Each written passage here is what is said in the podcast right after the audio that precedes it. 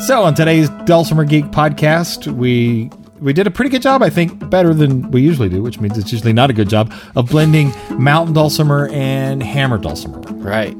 Yeah, I just spent a week uh, at John C. Campbell doing both and trying to play hammer dulcimer and noticed some differences. And a special guest. Hey, Aaron. Hey, Dan, and hey, David Beede. Hey guys, I'm the new guy here. What what the heck you guys do? How- wow. We we there's these microphones here, and we just every once in a while decide we should talk into them. Oh, and I get to talking to them with you. Yeah, that's, That's the idea. great. They're, they're sort of compelling, aren't they? Yeah, they are. It makes you think like you might actually have something to say, but Yeah. you probably don't. No, no, I only dream of that. Yeah.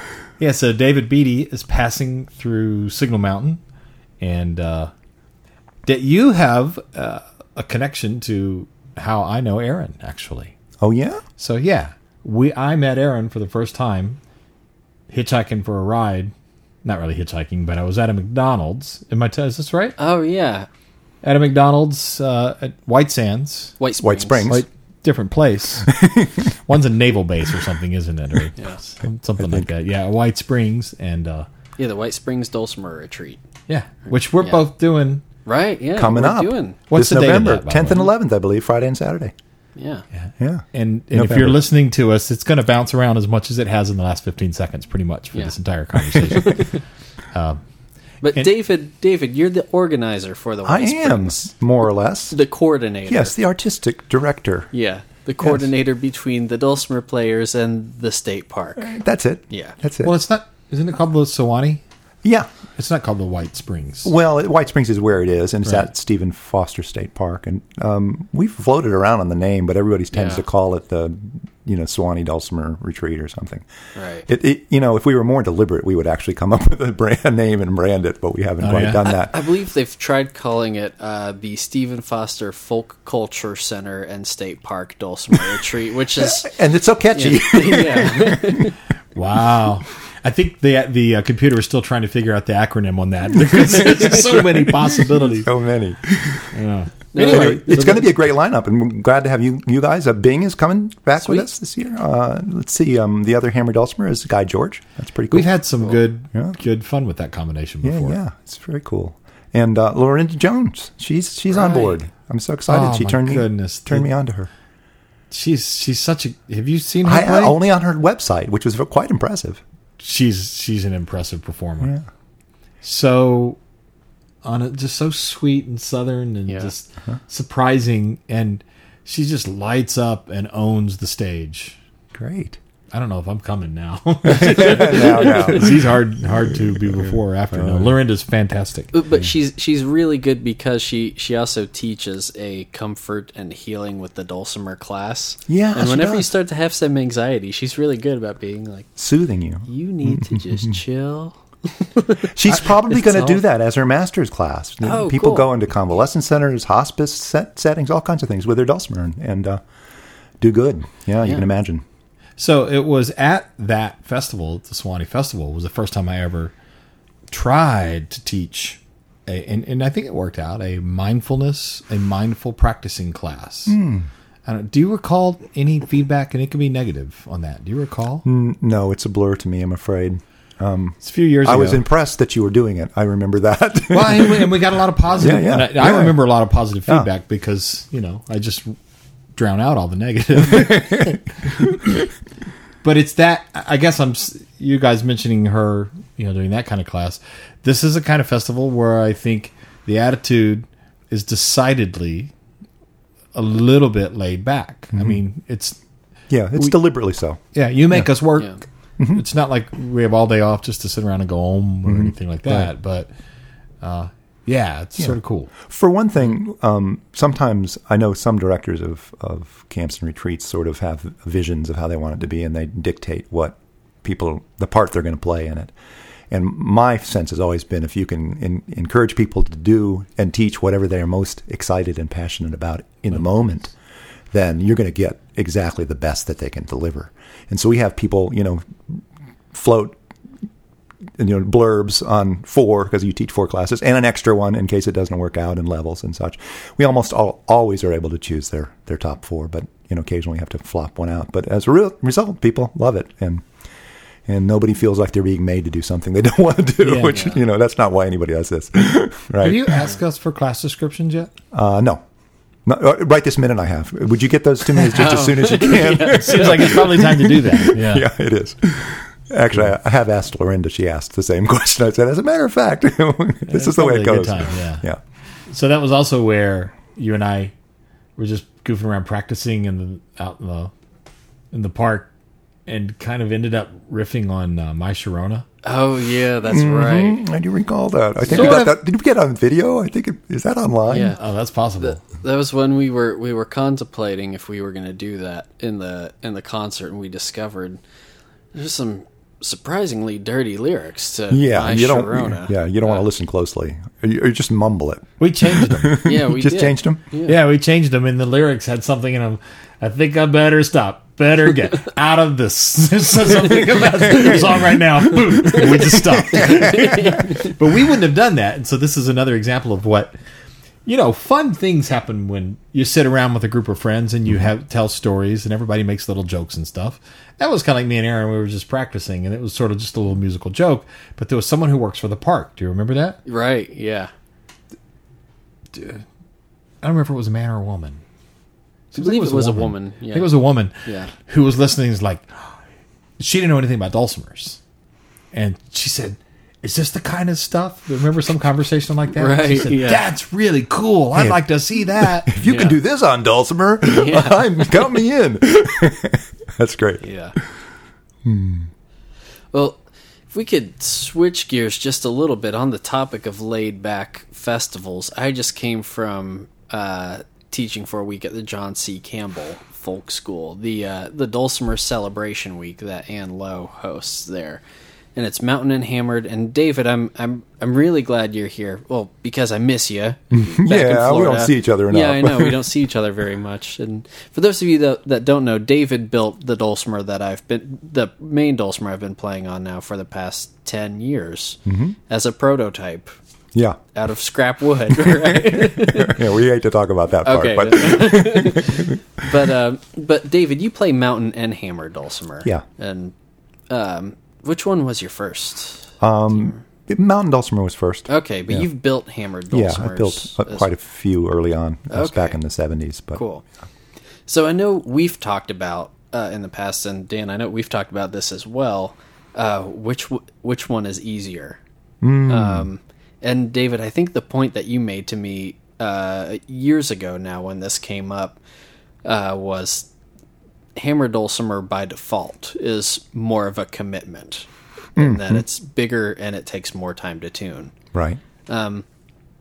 But one of the things that happened at John C. Campbell was we were uh, each afternoon we had to each instructor worked with the entire camp, both mountain and hammer dulcimer, to teach them something, and uh, and I was a, a few a few things stuck out to me uh, pretty quickly.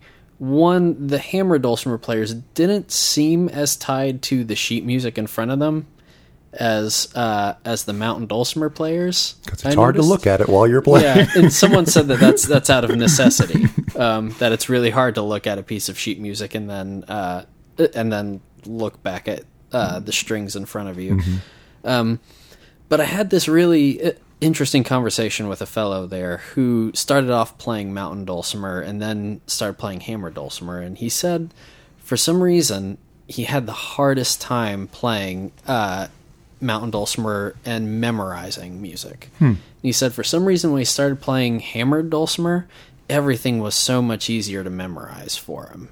I do think the patterns are really clear on hammer dulcimer. Yeah. You know, the scale patterns and the way they move around the instrument and such. I can see how that because I'm an illiterate musician, so I don't think of notes while I'm playing. I'm, you know, particularly in the hammer dulcimer, I've learned everything by ear and don't really use tab very much. But um, so what I tend to memorize is the pattern. You know, the shape of the chords and their relationship to each other, and the you know where you're moving around. And I, and and particularly if you're playing fiddle tunes or, or just linear uh, melodies on on the first string, like a lot of beginners are, those can all look alike. You know, it's harder to see those patterns because they're just jumping sort of linearly, not like L's and X's and crosses. And, you know what I'm saying? Yeah. Because I do superimpose triangles and different sort of shapes onto the hammer dulcimer, and I don't think that way on the dulcimer. Okay. Yeah, I can see how that would be easier for some people anyway. Yeah. I was also I was wondering if it had anything to do with speed. That to me the the hammer dulcimer seems like it's kind of a like it can be a speed machine. Well, the, I- that's uh, that is the one of the glories of it.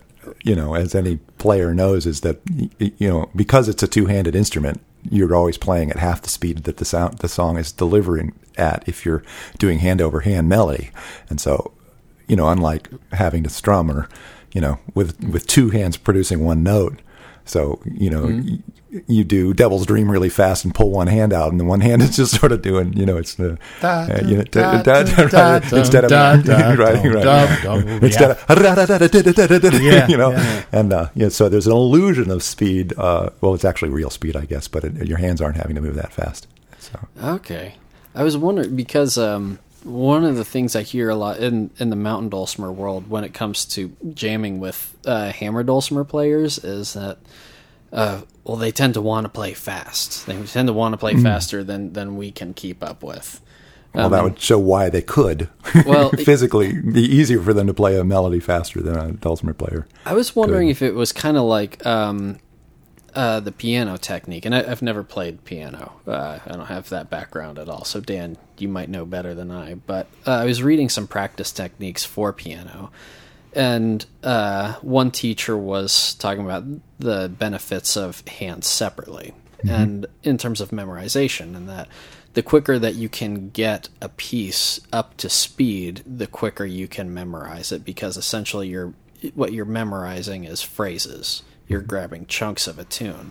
And below a certain speed, that's going into what she referred to as real memory. Uh, if you can think in between each note, uh, played that slowly. And that's where memorization is a lot more difficult. Interesting. That makes some sense. And Dan, got an int- I'm wondering what you think. I want to hear you Because talk you some more. because you've been oh well thank you no, no, I just want to hear you talk some more. There's just so many theories on this stuff, yeah I mm-hmm. know and I'm I'm awash with them. yeah. you know, and, and Yeah. I'm sure people who've had classes from me are like, okay, that's enough talk about the brain, but I think this is kind of all about the brain, no yeah and Well, uh, the, the conversations are generally about trying to figure it out, yes. not about trying to say this is how it is. I mean Exactly. everything's about the brain in fairness No, fair. Well, yes and no, because there are. I mean, you're right I play from my heart And there, were, there was a lot in the universe before brains came along. So Right, it's- yeah. it's- Well- it was not all about the brains then. All right, because I'm all boys. about that brain there is All about that there brain, about is that brain. something like a brain within the gut as well. Uh-huh. There is. I mean, Yeah, b- I- because the stomach can. because we just ate cheese Yes, exactly. See? There's definitely something within the gut. right The the stomach can force the brain in into you know patterns of fear or satisfaction or you know so there there are other parts the stomach is the stomach is more than just a receptor i guess i'm saying that to say like that in the language of thinking with your gut isn't modern no. it's been around for a long Absolutely. time. Mm-hmm. Yeah, and so guts develop before brains do. Generally, if we're looking at on the evolutionary scale, you know, Yeah. there are things that are basically just a big gut that appears to make decisions about I like the taste of this, I don't like the taste of that, and all that kind of stuff. So it's not all that. And and what makes reason I'm bringing that up is not to try to say, look at this thing I kind of sort of know, and trying to make myself sound smart, but can't really tell you what the technical names are because I know that comes across all the time when I speak. It's because it's an exploration of muscle memory. I think your gut is making you insecure right now Well, I, I, I wonder about muscle memory. Right. and- I find, this whole thing. yeah, I find muscle memory f- fascinating and interesting. But I think that um, music as a language and and and chunks of meaning, if you can uh, imagine that, um, you know, if you if you try to memorize a list of random words, that's pretty hard.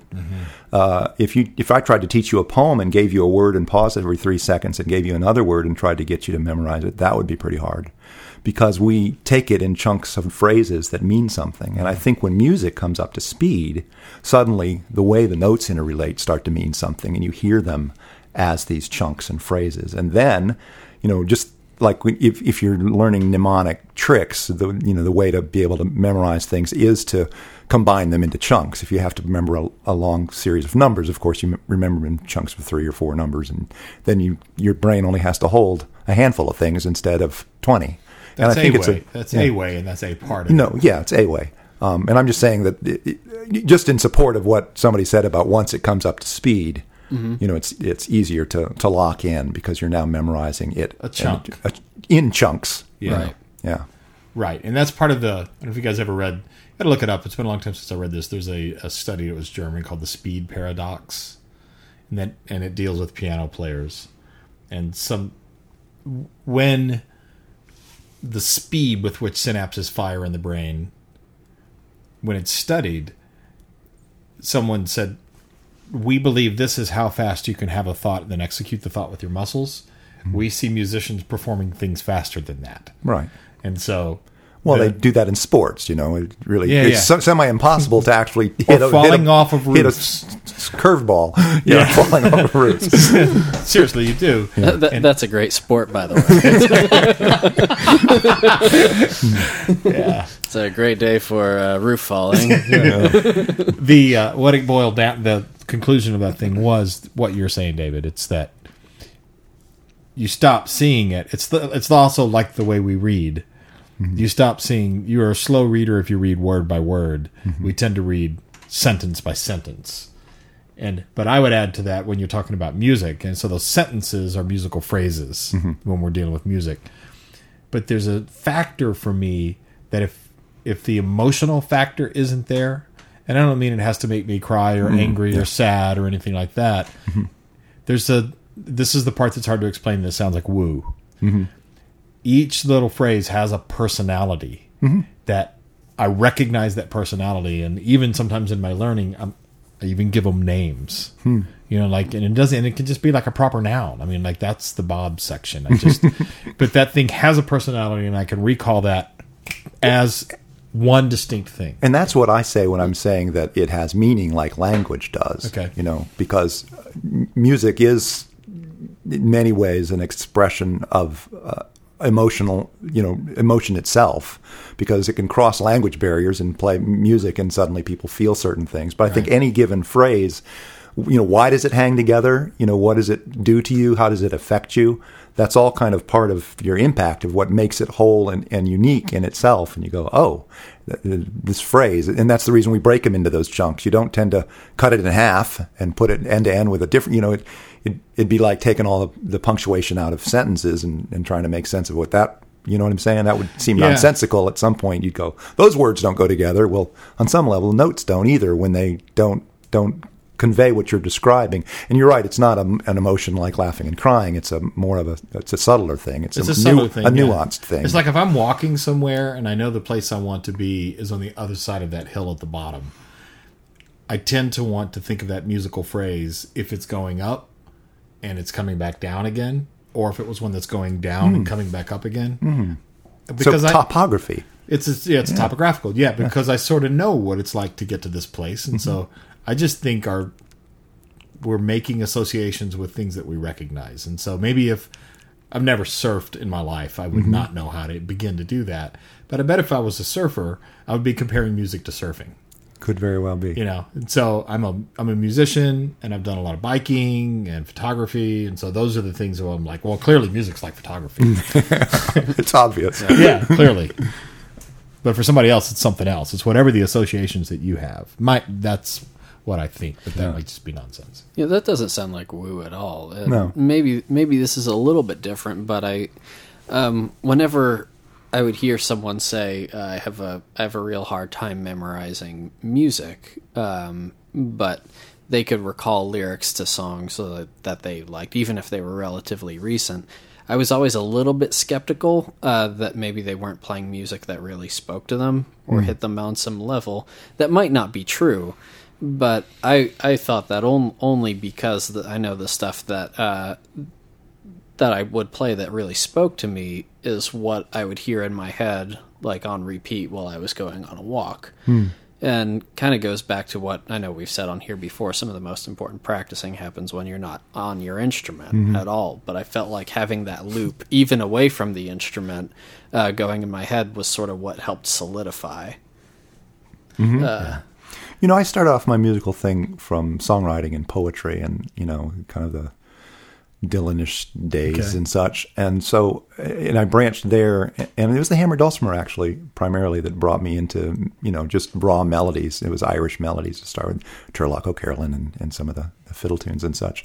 But I remember the moment um, when I had learned a tune so thoroughly and integrated it so that it started on a walk you know, floating through my head, you know, and it, and because I, I associated strong melody memory with the narrative, and it always was the lyrics that went through my head, and to just have the melody floating in my head was really a lovely the 1st hmm. experience. It's like, oh, hmm.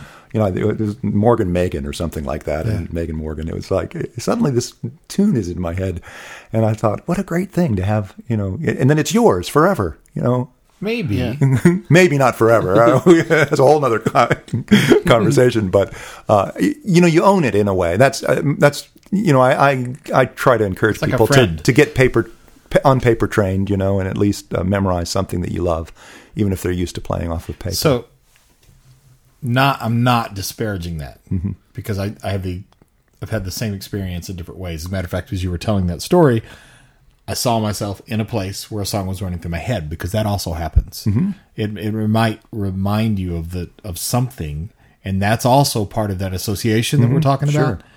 But having I've brought up this guy before, and I never say his name, but I knew a young musician who was just brilliant and had no emotion whatsoever. And he had no association. And he said, no, a song would never run through my head. He, you know, and he just, he would, and, and I guess he was just technically proficient. maybe a, a bit savantish. Uh-huh. And I think all of these things happen on spectrums. Uh-huh. And you're on a spectrum somewhere, Aaron O'Rourke. Clearly. Clearly. And it has its it's it's Benefits. funny. This it's a little bit like I I feel like I'm aware enough to know you're saying you're a socially awkward dude. Not that I still, spectrum. but I still I'm sitting here going I don't know in what way. understand what we're saying here, David? Yeah. No, my, like- seriously, my point is this guy reminds me of you without the social awkwardness because you aren't socially awkward and you are emotional. And I've seen it, you know, and I've, I've known you long enough now that I've actually seen you kind of grow and control the emotions in a different way, and maybe some ways mm-hmm. that you've been hurt get healed just because of time, you know, mm-hmm. and all that kind of stuff goes on, and it's all real. Uh, I just think we have to be a little careful sometimes when we tell the story of how we see something, of having people try then to go where we've told them the way it is, mm. because it's mm-hmm. going to be different for them, and they've got to somehow experience the music. And for some people, that if all they've ever done has been connected to the music, going back to where you started, You mean the paper? connected to the paper Right. connected to the paper it doesn't relate to i don't do that's not how i work but i could totally see that connection to the paper being part of that relation does that make sense Sure. No. Yeah, I see. And I, I i, see what wish you're i had I see and, that. and I and I and I don't mean, and I probably do come across as disparaging it sometimes. I mean, even the joke about paper being paper trained um, is sort of you know laughs in that direction. Um, I think anything that helps people find music in them and bring it out is is, Is is, glorious and a good thing. unless it's hitting sure. people with sticks Yeah, that well. If the, if they were in tune, you know, like a like a you know Dong, a xylophone, dong, dong. exactly. Yeah. Then it might be different. Sorry. Th- th- that is not an endorsement for uh, Um, No, no, mu- we- musical or pitch related torture. Yeah, that's good. I'm glad we did that disclaimer Yeah, because you know that's we were going to get letters otherwise. it's not waterboarding it's a water chime it's a water but the, uh, I still I still make a case for, uh, and it started with me saying, and I felt like I now have this song in my head and my heart that is there whenever I want it. Um, He's had heart, Aaron. Oh, I know. Okay. and if I if I was on a desert island, I say sometimes, you know, and uh, but I don't have my paper, and I don't have, you know, I sure wish I could play some tunes, but I left, you know, I'm here without my paper.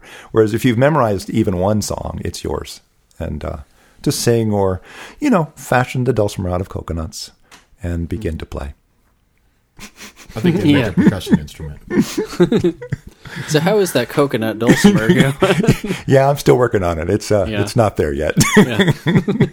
So I would, in this hypothetical, which can go anywhere we want it to, I would say that person that has always been tied to the paper in that on that desert island had built up enough skills that they would probably be okay.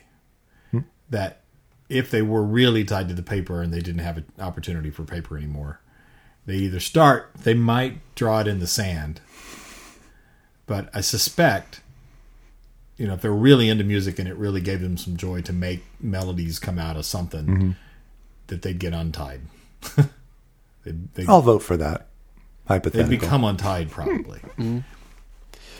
Yeah. Whereas, I don't know, maybe I could, if all of a sudden I was in a situation where I'm locked in a library for the rest of my life and I have no instrument to play and the library is filled with nothing but scores, hmm. cheap music. I don't know that I could get those things to play in my head. I don't think so either. I would probably end up making paper airplanes or something. Well, I don't disagree with what you said. It's but- hypothetical anyway. Yeah. Um, one thing that, that I do go back to, David, I've used this analogy of yours a few times when uh, I believe, and I, I might be horribly misquoting you, and so I'm really sorry because I've been I've been crediting you, and if this misrepresents you, my bad. but uh, I think you said something about tab one time where you said you know it's it's really nice to have as a as a as a road map or any kind of map but if you're in the woods for a hike you're probably going to want to look up from your map every once in a while and take it in yeah. right That, that's more or less what I've said. Yeah. yeah Yeah. yeah Map and territory. Mm-hmm. And music is a deep and wonderful territory, and it's nice to look Right. around while you're there. Yeah. Yeah, and going to one of the things that I've I've heard, uh, I know I bring him up all the time on here. One of my musical heroes, Chris Thile, say was um, uh, generally that if someone's tied to either having to look at their instrument or look at uh, music in front of them, it's hard to bring a sensitivity uh, and communicate. Do my best Aaron Aaron O'Rourke impression. I I'm don't inclined to disagree. disagree, yeah. I j- j- well, you put the word generally in front of it. Yeah, I'll, I'll have to. I didn't put it there. Chris Steele did. Chris Thile did. I, I can generally think that's probably generally true. so it's double qualified. But I think there are people. That's my point. Is Well, sure. and, and I could be wrong because this isn't my experience. I'm not a reader. I Mm-hmm. use sheet music as a roadmap to help me memorize something Exactly. and get that thing out of my face as quickly as possible so I can mm-hmm. listen to the music because I'm not listening well when I'm playing. Right. Mm-hmm. But I've you know I've been to enough classical music concerts and seen enough people play things that are people who can just sit down and put something in front of them mm. and It's very impressive. pull emotion out of it. Yeah, Very and, and I should I should say this. Come back with another qualifier. I believe the context he was speaking in was specifically an improvisation in an ensemble kind of setting. That's about Yeah, listening. which is which is different. yep, Yeah. I agree completely. Okay. You know that the whole thing, the d- distinction between the experience of playing off of sheet music and and the experience of playing um, by ear. uh, Um, we had a fiddler. Uh, her name was Safia. Uh, Safia Khan, I think, back uh, in late seventies, little trio, um, Irish music mostly, but most of us didn't read. Um, And she did. So we had O'Neill's book of Irish tunes, and we just flapped that thing open. And she was a trained violinist, and she said, we say, Sophia, play this for us. And she would flip through there, and she was very good at pulling it off the page. And we could just say, "Oh, that's nice, next next one." And then she'd hit one and go, "Oh, that is cool. Play that one again." and she'd play it. We'd pick it up, and she'd close the book, and she said, "Now teach it to me." She mm-hmm. was YouTube 'Cause she- she was YouTube for you. But you. see, it was like reading a poem out loud. She had she hadn't memorized it. She read it, and then she had to memorize it. You know, it's like it was two different parts of her brain. It's like you guys know it now. I don't know it. I only played it. you know, it was interesting because we learned it from her, but not really. We learned it from the page being interpreted through her. You know, and then she had to learn it from us. It was an it is two interesting little parts of the brain. Yeah, yeah, I think so. It was a, it was a fun sort of when we saw this process we were going through. It was a, Did she know enough about? Had she listened to enough Irish music that it sounded Irish when she played it? Um, my caveat on that is that I was awfully young and I was playing Irish music and I uh, I don't know how much I listened or how much I really knew about Irish music. I just loved Yeah. it. You know what I mean? Yeah. I, that was before I'd gone to Ireland. I went to Ireland in the early '80s. So uh, who's to know? We loved it. Going to Ireland, Ireland makes you understand Irish music like walking into McDonald's makes you a hamburger. I'm not saying I understood Right. it, but I understood what I didn't understand. yeah, yeah. it's like that, there's oh. a lot.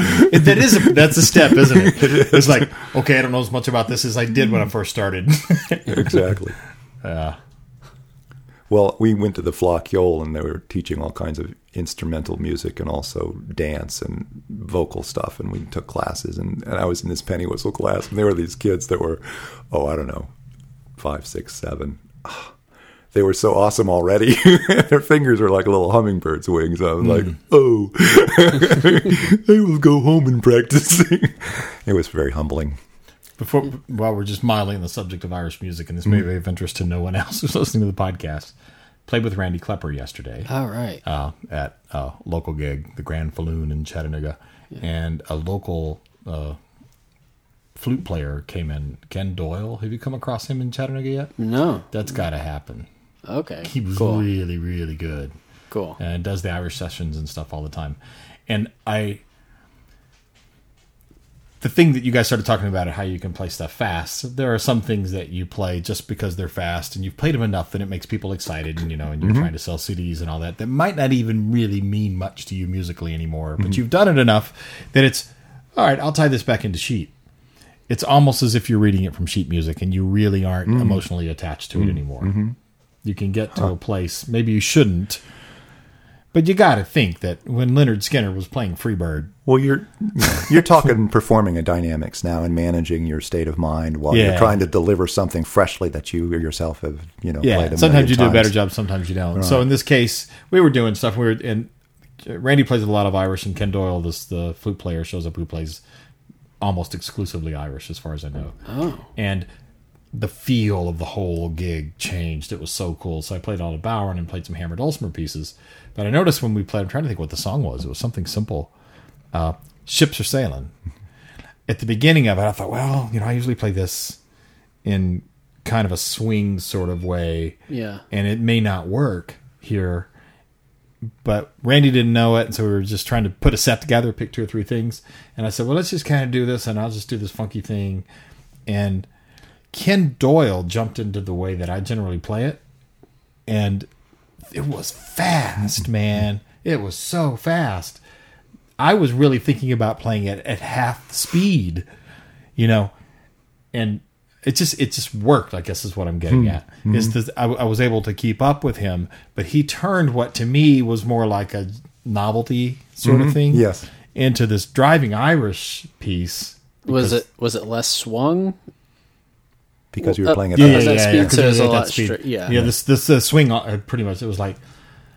Uh, I was fast. one. It's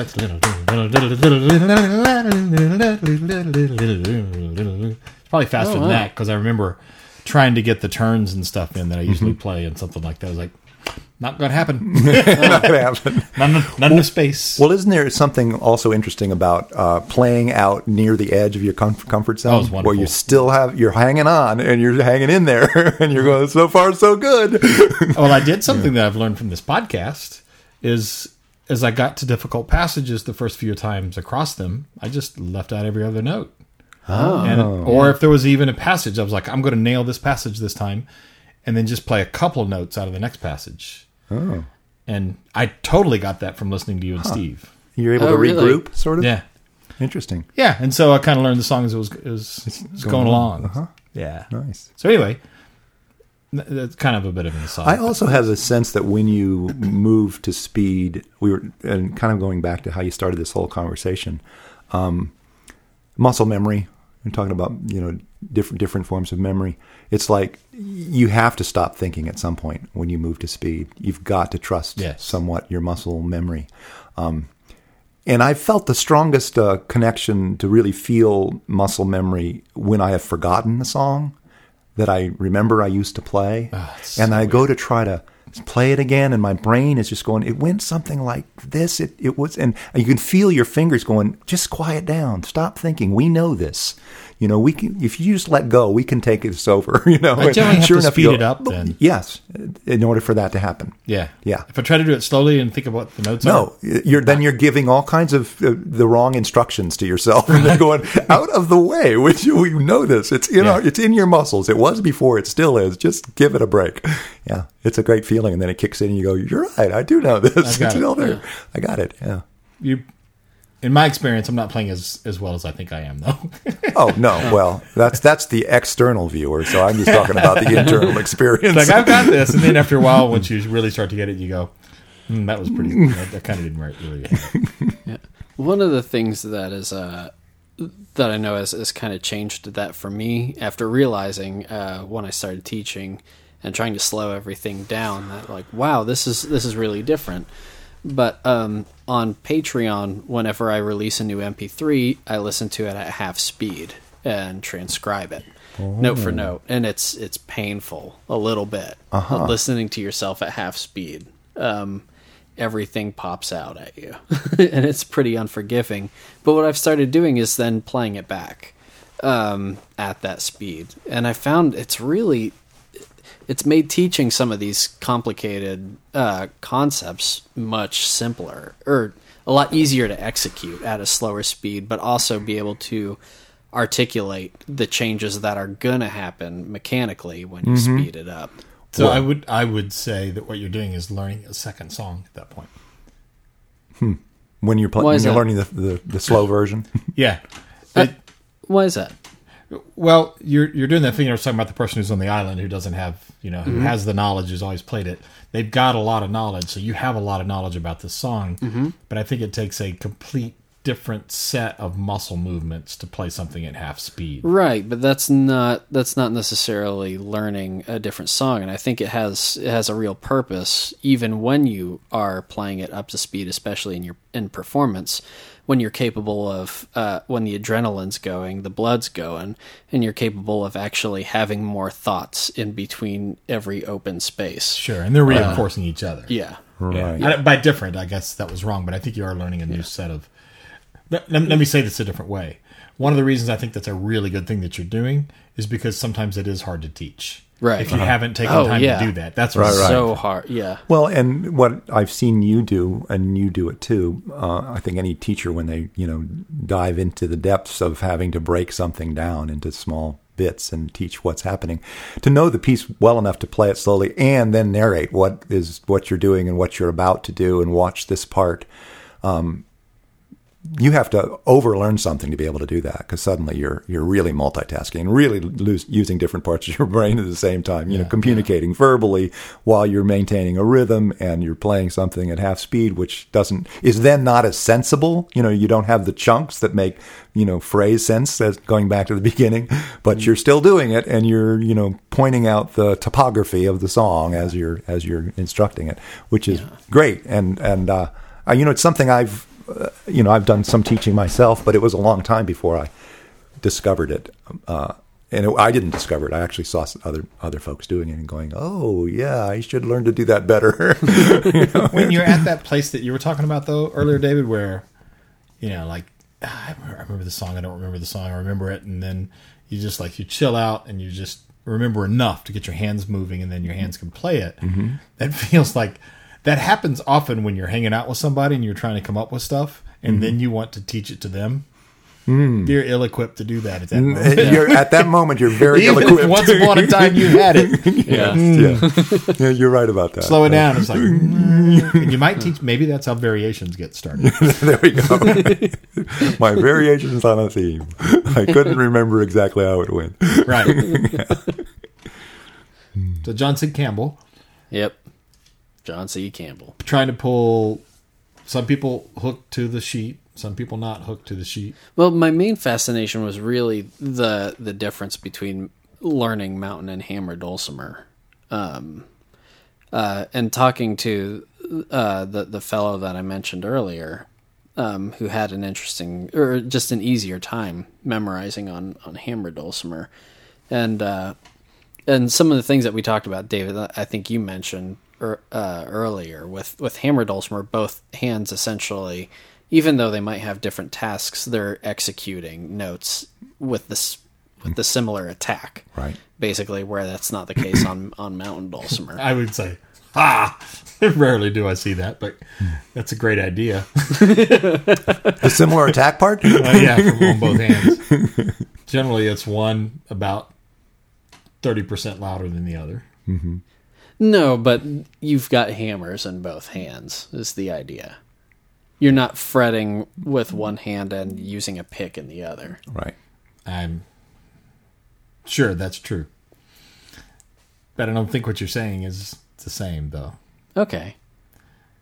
because those people spend most people spend their lives eating with one hand you know and, and or, or holding a fork in one hand and a knife in the other Uh-huh. which is like fretting and and strumming in a sense what they haven't done is done many things in their life where both of their hands are supposed to do the same thing Yeah, I can see how that would be difficult to translate in a technical sense in terms of execution, but in terms of memorization, I can see that as being a lot simpler. Hmm. I don't know aaron i've just seen this black hole open up in people's thinking when you try to get them to work on their weaker hand mm-hmm. it's as if the the synapses are not there So I had I had this coworker um, back when when I was working for the legal publication, and uh, um, he was he, he was a pretty amazing fellow. Like he would uh, he would wake up early and uh, go to the gym, lift weights, ride his bike to work. He would eat lunch early at his desk so that when the afternoon came around, he would ride his bike to the pool and swim laps. Wow. Ride his bike back and then ride home after work and go jogging or some something cr- like every it, and uh, and his his work was really like everything had a purpose and um and sometimes I had to use his computer and I noticed one day after uh, working at his workstation a, a number of times, I came in and the mouse was on the left side, and I was like, "Hey, David, I I didn't realize that you were left-handed." And he goes, just totally straight-faced, "Oh, I'm not. I want my left hand to have a purpose." And he looked at me like, "Why don't you get this?" I'm, I love this guy. I was gonna say he's he would be your hero. I love that guy. Yeah. Have a purpose. I love it too. Cat, It's cute. I'm gonna beat this dead horse more than I should. Sure. Poor horse. Poor riders. It's it's. I, I I know you're not simplifying. You know, like, so the hammer dulcimer therefore is easy because of this. No, Oh, I'm not, no, he's I'm- not- he I'm was not saying I'm it's trying easy. to say I'm, I'm giving you that. that at all. I'm giving you that. But I, I think Uh, Actually, mm, Okay. I, I know you're giving me that, but just to make it abundantly clear and, and to make sure this horse is dead. Um, um, no, because I'm trying to learn hammer dulcimer right now as well. And actually, at John C. Campbell, I think I, I told you, I every night that we jammed, I was jamming on Which hammer cool, on hammer hammer dulcimer, and so yeah, it's. Um, I see the the difficulties in it, and I and David, like we talked before, I think uh, um, I can see how it is. Certain physical aspects of the instrument just require more of a commitment up front, from carrying it to tuning it. You're kind of invested by the time you've got it set up. Um, uh, Mountain Dulcimer, I mean, your expectations for tuning are a little higher because you've only got three of them three three things, to, three or four to, to manage. But no, so I, had a great time jamming on it, but it by no means came naturally to me. And I think from picking up uh, the mountain dulcimer, um, I feel like I was able to make some pleasing sounds on it in a musical sense in time pretty quickly. Um, with hammer dulcimer, I didn't feel like that immediately at, at all. Um, for reasons that you mentioned, Dan, my weaker hand just didn't feel competent enough to execute in a musical way with any kind of rhythm or consistency in attack. So I want to add to that though. Oh, go ahead. so just Finish having qualification. said having said that, and that's just in the nuttiest of nutshells. Yeah. Um, yeah, I'm not saying that hammer dulcimer is easier by any means, except I can see how it would have, in the same way that every instrument has certain advantages and disadvantages. Yeah, yeah. I can see how hammer dulcimer lends itself to playing certain things faster. Um, than on than on mountain dulcimer. My trigger's still dead, and I still have the stick. Okay. so and when we talk about speed, I think from uh, from the experiences from the bit that I've read of various piano teachers um, in associating speed with memorization. Not saying that the faster you play it necessarily that you have to get this up to breakneck speed in order to memorize it. But when you're not thinking in between each note and you're grabbing phrases, that that helps muscle memory. That helps in the memorization process. And I think that mountain dulcimer is at a bit more of a disadvantage with that. I think it's a harder. here's why I disagree. Maybe I don't know if I disagree, and and maybe you're not overlooking this. The my pushback here isn't so much about the weaker hand being able to do what the stronger hand does. Okay. It has to do that we become so hand dependent that we tend to feel when you play mountain dulcimer m- almost every mount maybe I don't know that I've ever I've seen maybe a handful of people that would be playing it with the strings put on backwards so they're playing it left-handed. Okay. Okay. You're getting to feel the basic pulse with your strong hand if you're right handed all the time. And so you're constantly reinforcing the sense of rhythm with your strong hand. With the hammer dulcimer, sometimes mid phrase, you have to switch sides. And that is an absolute side of the brain kind of thing that has to happen. What I like about the mountain dulcimer, as far as the, what when you get to learn it, you get to make the left hand that's doing the fretting become an expert in this technique, and it does that technique all the time. It never switches over and becomes the right hand. Have you ever gotten Um, the chance to play on a left-handed dulcimer, Aaron, and see Oh, yeah. what? Yeah. Yeah. I have too. It's it's a a, a bit humbling. Yeah. I suddenly you're talk about beginner's mind, Mm-hmm. going because I know exactly what my hands should be doing. Yeah, yeah, you Even though they're understand backwards, it. I understand it. It's not like it's a lack of knowledge. Yeah, It's a lack of I stuck a little muscle. thing on Facebook the other day about a, a little kind of practice meditation time that I was having, Mm-hmm. where I was playing. Do this with your hands, guys. Ready? Well, I I don't want to stray from that too far because I I think of something Okay. in particular. There is a time uh, where There's an exception, but Well, if the equivalent to like a like a left hand pizzicato, as it's referred to often on, on classical instruments, um, the same can be done. And I've been working on this on on mountain dulcimer, uh, keeping a tremolo on one string while doing uh, left hand pizzicato on another. So you have this drone going with a melody underneath. Um, and I don't think that uh, by this, I haven't felt anyway. Um, that uh well let me let me rephrase that. I don't know how to say what i'm saying right now. So yeah go ahead and keep going. Scratch that entirely.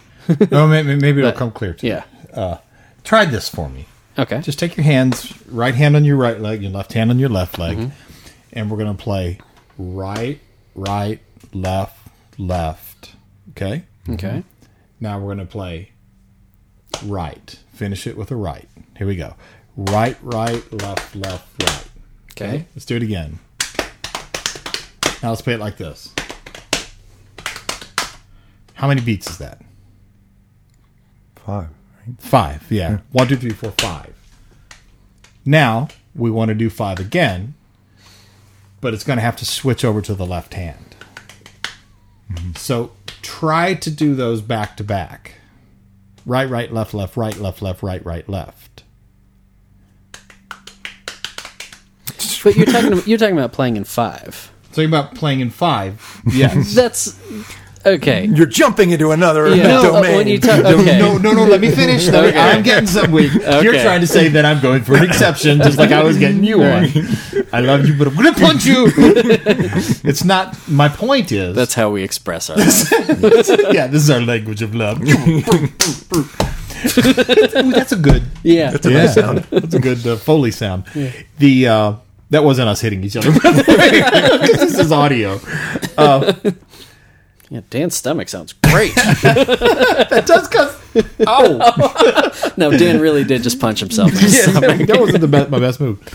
My point is, when you're playing hammer dulcimer, it's as if you're switching into complex meters because where the notes are sometimes force you to switch where the lead is. Mm-hmm. And that thing that was simple, really easy for you to understand what I just asked you to do. Mm-hmm. But I think if you tried to sit here and do it, you'd start sweating. I mean, it, it takes so much mental energy to shift leads if you aren't trained to shift leads that it's really like mm-hmm. teaching two different brains to play, I guess is what I'm getting at on your, on your weak side. Hmm. And you don't get to if you played every song right hand lead, I mean the right hand had everything all the time. I think, you know, I think that would feel easy and that was easy. So you're sit the finger picker. I'm not the finger, picker, the flat picker. How easy would it be for you to do those fives that he was saying, changing, you know, out out back in in out. Yeah, like out out in in out in in out out in. That's right, You know, yeah. back Yeah. and forth like that. It really depends on on the context Yeah. of the piece. Um, at a certain speed, in in certain contexts, depending on the pattern, what I might opt for is uh, thinking in two measure phrases and changing uh, emphasis um, to ends in certain places. Um, versus making sure I'm going out in out out in out out in out or Right. yeah or out in out out out in out out out in out. That's yeah. it. Yeah, it's kind of different pattern, but it sort of doesn't matter. I guess I'm talking about one that forces you to shift it. And just so you know, I was thinking of that when I made this whole thing, thinking that if he zeroes in on that, I think it's a weakness in the argument that I'm making. because I think, I think if you had to reverse all Well, of your that's where I was going until you told me to wait. Oh. and you're like, no, stop, stop, stop! I'm gonna punch you. and it's like, well, I don't want to get punched today. No, I think there are some correlations. This but you would argument get- means a lot to Dan. Let him go. no, but you you would still get better at it because it would be one hand that's doing it. yeah. That, That's again still part of my point. So in a in a basic, um, let's say in playing Old Joe Clark, uh, or Liza Jane, how often do you have those those left hand uh, lead changes in a simple tune? So people who are just learning to play the hammer dulcimer, yeah, it depends if they have figured out where the downbeats are or not, and they often haven't because they're often just starting. And so if they went right, left, right, left, right, left, right, left, right, left, right, left, right, left, right, left. That would have kept it all in a right hand lead right? Okay.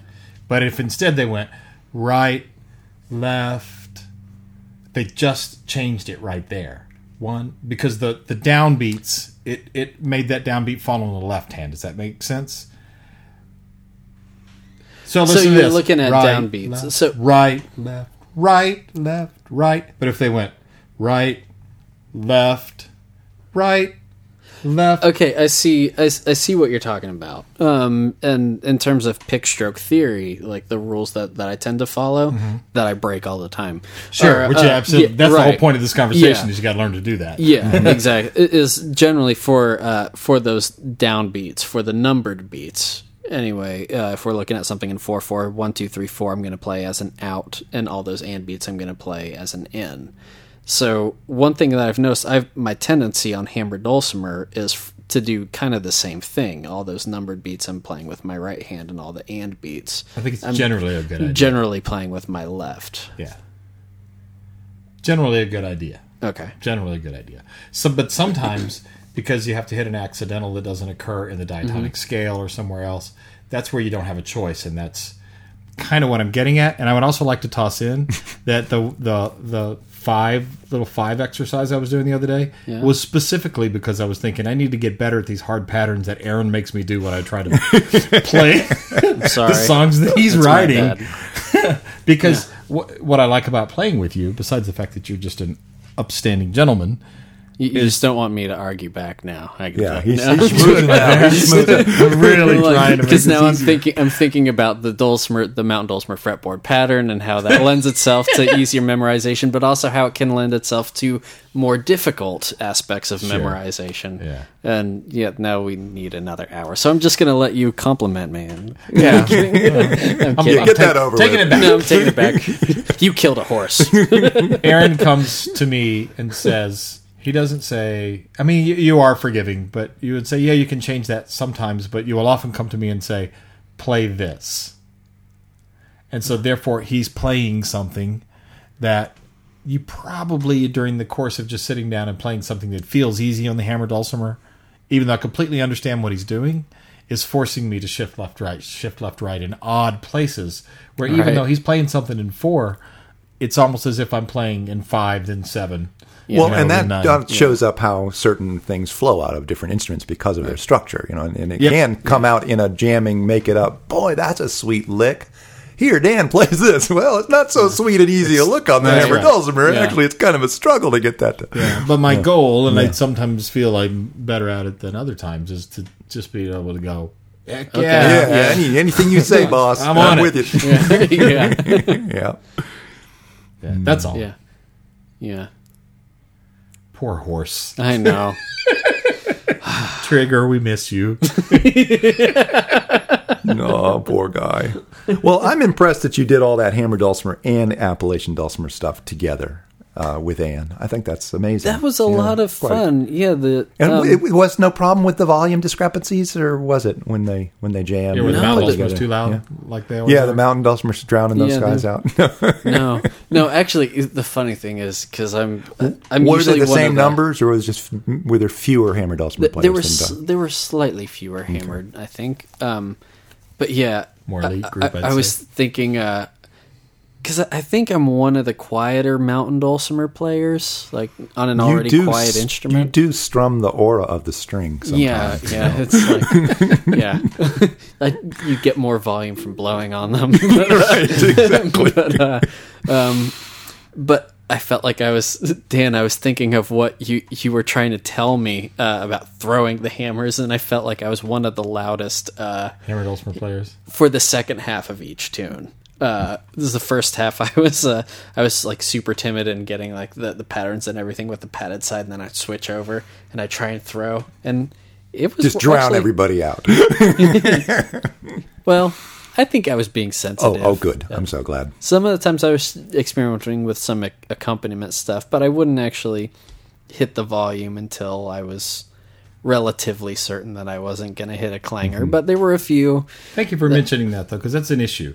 You when if you're trying to learn this method that I teach of super loose grip, where the hammerheads are really free to come up and down, and you're trying to be tasteful, you have to have the most control, Right. To be able to be able to throw the heads from the shortest distance. It's mm-hmm. not really easy to do. You got to mm-hmm. practice at larger distances. So when you're starting out, so if you learn most of your songs as a beginner in a jam session where you're trying to not be too loud, you're also teaching yourself to grip the hammers in a way that is mm. going to prevent mm. you from ever getting to this great mm-hmm. potential for speed. Yeah. Which I'll make this a short lecture this time. It's not about playing the song as fast as you can. It's about Right. being able to put mordents and turns and things in, which require you to double or sometimes triple the speed for brief instances. Right. And that's also a burst, like you talked about mm-hmm. earlier. It's just this burst of thing.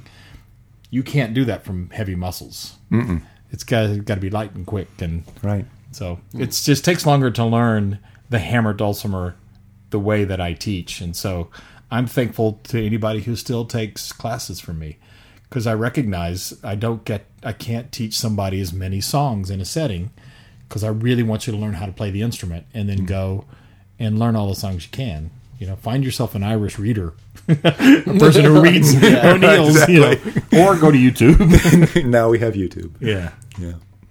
that's filling it in. All right. Well, this has been a pleasure, gentlemen. All right. Well, let's go eat some Mexican food. Oh, I think that's what's up. Isn't Get it? get those brains back in I our think stomach. it is. Yeah. Yeah. All right. Thanks. Yeah, thank you. And thank you, David, for for coming. Oh, it's so good to be in your town. It's a beautiful place. Hey, what are Thanks the for hospitality. for the White Springs, not White Sands, It's not November. Stephen I'm- Foster, I- not Suwan? I'm pretty sure I'm going to swear by this. It's November 10th and 11th. At any rate, it's the Friday and Saturday of that weekend. Okay. And um, we are, we just got an okay, though we don't know the details. There's also going to be a master class available uh, for those who want to teach it Sunday morning from something like 9 to 11 or something. Okay, cool. cool. Yeah. And uh, yeah, so that'd be great. Yeah, So we should don't mention, that uh. Aaron, that we have our next festival coming up is uh, Black Mountain. Uh, I've got a few things Before that, that's yeah, right. Where I'm, are you I'm, off to? I'm flying out to Redwood Dulcimer Day Oh, in Santa Cruz, California, and then I'm I'm doing the Pick and Porch in September. And then I've got the concert in Madisonville and workshop and uh, band jammer gathering, and then Black Mountain. Yeah, wow, you got a lot going on, man. Yeah, Are the- the- that'll be my sixth week long camp, Wow. and I will have completed. You're yeah. You still married? Oh yeah, Happily? I hope so. we'll ask Nikki later. yeah, we- we'll see Nikki a little later. Yeah, yeah. So, I don't know if it's if it's a good idea or not. It's a little inside baseball, but we've been a l- little sporadic lately with uh, we because I guess we for close to a year hit Dulcimer Geek podcast oh pretty regularly, but we've been a little more sporadic lately. yeah, just because of travel mm-hmm. and mm-hmm. summer. sure. So I suspect as we get back into winter again, yeah. it'll settle down. Mm-hmm. So look, you get you get what you pay for. Hey, I got two more things I can plug. Yeah. For the folks in my area, uh, Heartwood Soundstage is a lovely venue that's opened up. Bob and Peak and friends Probably are doing. where your area is. Uh, I'm sorry, that's in the Gainesville area. um, and they we're doing uh, Janet Rucker and myself and Mark Billman on cello are going to have a, a concert evening there, and that's uh, October 19th. Cool. And then also, you know, recently we did a Joni um, tribute concert for Joni Mitchell, Yeah. and I got to be the dulcimer guy, so I got to learn all her dulcimer tunes and have these amazing female vocalists to back up. Maggie Rucker and various folks. Um, so that was such a big hit. It was sold out, and we did it in a certain venue. We're going to be doing it there in uh, mm, that's uh, November 18th. So those two two gigs would be really lovely and, and have a significant amount of dulcimer in them. in case you don't know it, I'm a big fan of your work, dude. Aw, that's nice. Yeah, Appreciate that. I like your singing. I like your uh, writing. I like your stage Appreciate presence and playing and all that. It's Cool. cool. Well, likewise. I'm so glad we got to connect now, and we'll get to see each other in the not too distant future because you're coming down again. Yay! Yeah. Yeah. I like you too. Yeah. me, me too, man. and, and I like your dulcimers too. I'm so glad you like my dulcimers. Enough of the bromances. You're scaring me just a little bit right now. Let's punch each other.